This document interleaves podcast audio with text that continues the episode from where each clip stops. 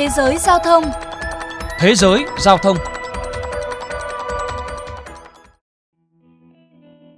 Theo khảo sát mới được công bố từ đơn vị chuyên nghiên cứu và khảo sát người tiêu dùng ngành xe GD Power, tỷ lệ thỏa mãn với dịch vụ sạc xe công cộng của người dân Mỹ đang xuống thấp chưa từng có tại nước này.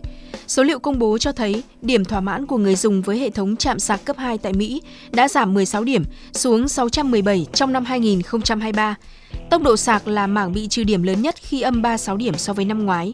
Công nghệ sạc nhanh cũng bị trừ 20 điểm, trong khi tốc độ sạc nói chung bị trừ tận 30 điểm.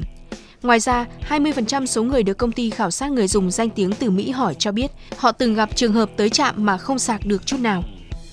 Hạ tầng chạm sạc xe điện trên thế giới nói chung và tại Mỹ nói riêng đang phát triển nhanh chóng trong những năm gần đây, nhưng vẫn chưa thể theo kịp số lượng người dùng xe điện đang tăng nhanh.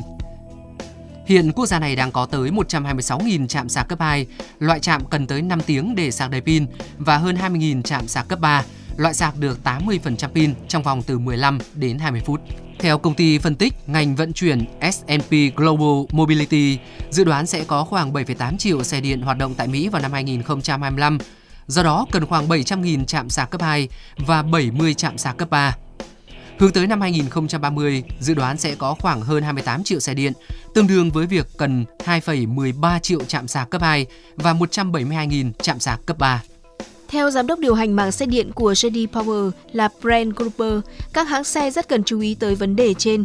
Bất tiện trong sử dụng xe điện hoàn toàn có thể khiến người dùng suy nghĩ lại khi chọn mua lần sau.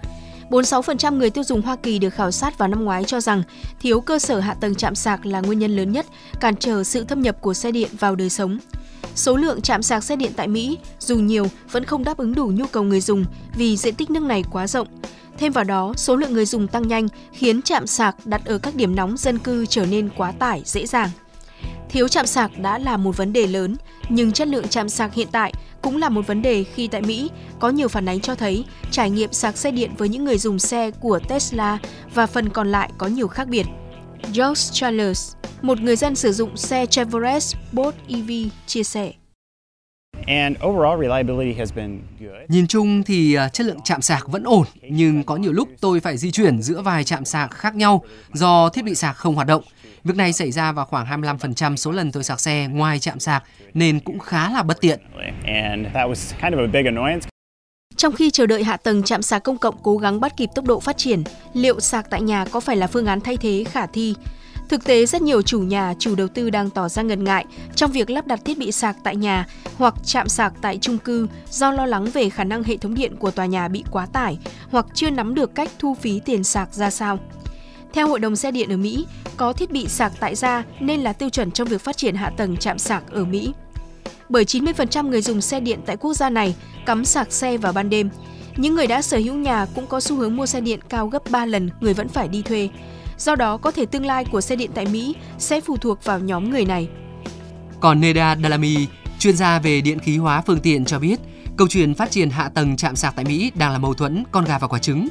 Người ta không muốn mua xe điện vì không có hạ tầng, nhưng hạ tầng lại không thể phát triển bởi không có đủ người đi xe điện. Là một người sử dụng xe điện từ sớm, Neda cho biết vào năm 2017, cô phải mất tới 6 tháng để tìm được một địa điểm sạc xe chỉ có thể tạm sử dụng được. Hiện đã có một vài tín hiệu khả quan hơn khi vào ngày 9 tháng 6 vừa qua, tại tiểu bang Illinois, thống đốc bang này đã ký và thông qua đạo luật sạc xe điện. Theo đó, yêu cầu các tòa nhà được xây kể từ khi đạo luật có hiệu lực sẽ buộc phải có hạ tầng thiết bị chạm sạc xe điện. Ông Pete Buttigieg, Bộ trưởng Giao thông Mỹ chia sẻ. Ngành công nghiệp ô tô đang chuyển hướng sang xe điện và chúng ta cần thực hiện điều này nhanh chóng để giảm bớt tác hại đến môi trường. Để đạt được mục tiêu này bên cạnh việc khiến xe điện ngày càng một rẻ hơn thì chúng ta cũng cần có đủ mạng lưới chạm sạc để theo kịp nhu cầu sử dụng. Mục tiêu của chúng ta là đạt được 500.000 chạm sạc vào cuối thập niên này và chúng tôi thì đang cố gắng hết sức để hoàn thành mục tiêu đó.